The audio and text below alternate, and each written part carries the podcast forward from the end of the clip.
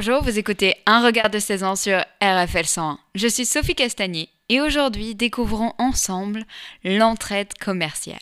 Mon sujet s'appuie sur une constatation que nous avons tous faite pendant cette période de pandémie Covid-19, en particulier durant le premier confinement. Pour faire face à toutes les difficultés imposées par la situation, les gens se sont spontanément entraidés. Tandis que certains apportaient les courses à leurs voisins, d'autres occupaient les enfants d'un soignant. Vous n'êtes pas sans savoir que les commerçants ont été dans l'obligation de changer leurs habitudes et méthodes de travail. Avant, chacun se concentrait uniquement sur la vente ou la revente de biens et de services afin d'obtenir un max de bénéfices. Pour beaucoup, pour éviter la faillite, il a fallu évoluer et innover. La vente à emporter a connu un fort accroissement, les food trucks aussi. Les restaurateurs ou les autres métiers de bouche ont cherché des nouveautés pour plaire à d'autres types de consommateurs. Les étudiants et les soignants ont pu trouver du soutien avec, par exemple, des repas peu chers ou livrés gratuitement à l'hôpital. À l'image de cette idée d'entraide, des commerçants ont choisi de s'approvisionner localement pour affronter la Covid ensemble. La crise, elle a renforcé un phénomène digne d'intérêt qui permet aux restaurants de se démarquer et qui, surtout, participe au développement du tissu économique local. Le max de bénéfices devient collectif pour l'entrepreneur, pour le ou les fournisseurs et pour les consommateurs qui achètent des produits de qualité et mangent plus sain. L'originalité de ma chronique entre en scène. Au cours du confinement, j'ai découvert les burgers de Balzac Burger qui fonctionnent sur ce principe d'entraîne. Ainsi, pour que vous compreniez mieux l'intérêt de cette démarche, j'ai pensé que le mieux était d'interviewer le gérant de cet excellent restaurant où j'ai eu le plaisir de manger aussi en présentiel. Et tout de suite, l'interview réalisée avec le gérant du restaurant Balzac Burger. Est-ce que vous pouvez présenter déjà votre restaurant en quelques mots? Notre restaurant, bah, on a ouvert ici en octobre, d'accord, ça s'appelle Balzac Burger. On fait que des produits 100% tour en jeu et de fait maison. C'est le restaurant, le but c'est de mettre en valeur les, producteurs, les petits producteurs tour en jeu. Comment vous avez connu justement ces, différents producteurs? C'est via le marché. Ils, font tous le marché euh, léal.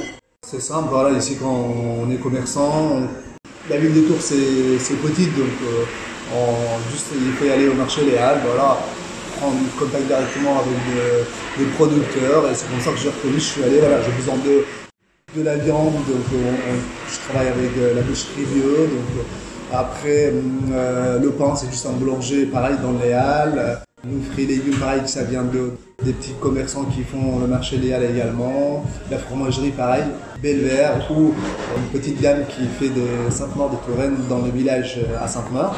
Je les connaissais aussi avant, du coup bah, euh, j'ai pris contact avec eux euh, et ça leur permet aussi de mettre en avant. Comme vous avez vu, en bas on a affiché l'image et les photos, la description de chaque producteur aussi.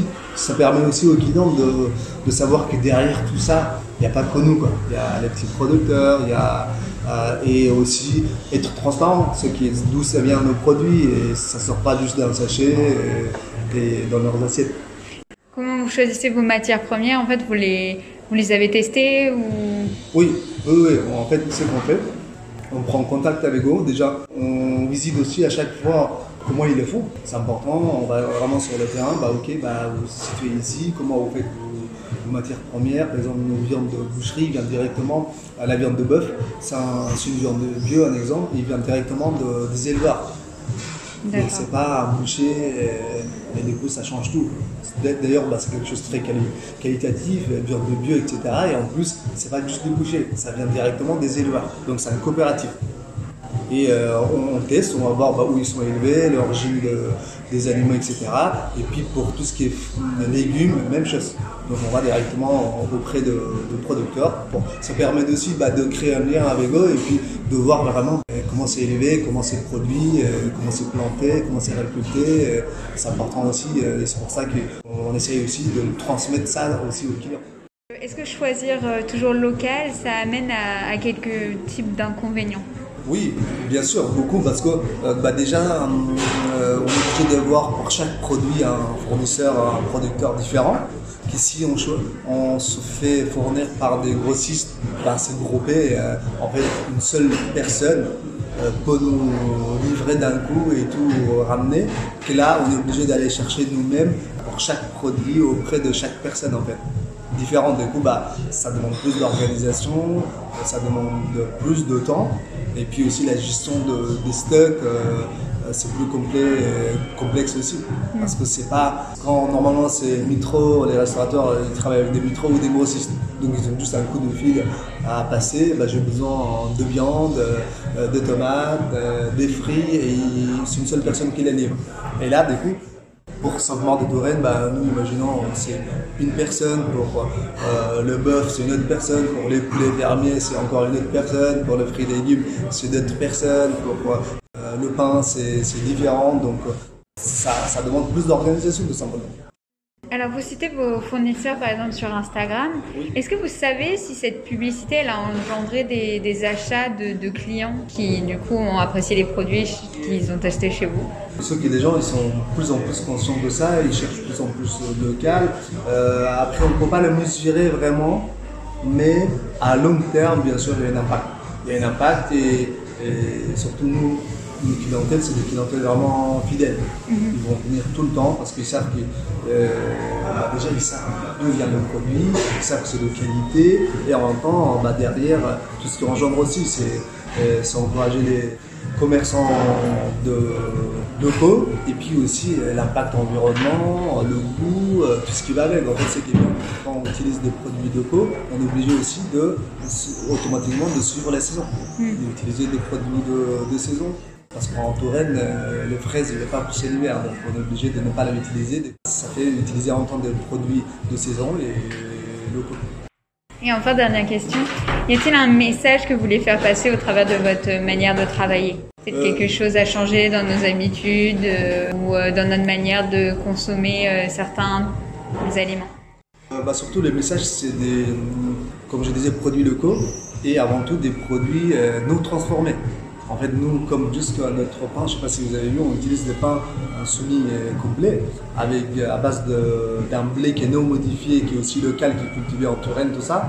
Parce que dans un burger ou partout, le pain, c'est vraiment quelque chose qui, si on utilise quelque chose de, à base d'une farine complète, ça change tout parce que les industriels, ceux qu'ils font, ils isolent juste le, des glucides à l'intérieur de blé, il enlève tout le pot, des coup, en fait, on mange quelque chose qui, est inutile, parce qu'il n'y a aucun minéraux ou autre dans, ce blé-là, et c'est que d'amidon, c'est en plus les boulangers vont rajouter en plus d'amidon pour que ça gonfle, ça sera bien béroché, et quand nous on mange, ça nous fait un, pic de glycémie, et une heure après, hop, la chute totale. Du coup, ça se stocke en gras, et comme si on n'avait rien mangé, et nous pour ça, pour tout ça, on utilise que des produits complets c'est important d'utiliser des produits complets, bah déjà pour le goût, pour la santé, pour l'environnement, pour tout. Donc mon message, c'est vraiment de, consommer des produits bruts et non transformés. Plus c'est transformé, bah, plus on est obligé de rajouter des additifs, des colorants, des conservateurs pour la garder plus longtemps. Et du coup, ça fait que c'est pas bon ni pour la santé, ni pour l'environnement, ni pour euh, les, les commerçants, et pour l'ensemble, ni pour les goûts. Ce qu'on essaye ici d'utiliser des produits locaux et aussi de qualité et, des ingrédients complets. Euh, c'est notre ligne directive. Voilà pour cette chronique. Rendez-vous sur RFL 101 pour une prochaine chronique. Qui sait, peut-être sur euh, la nutrition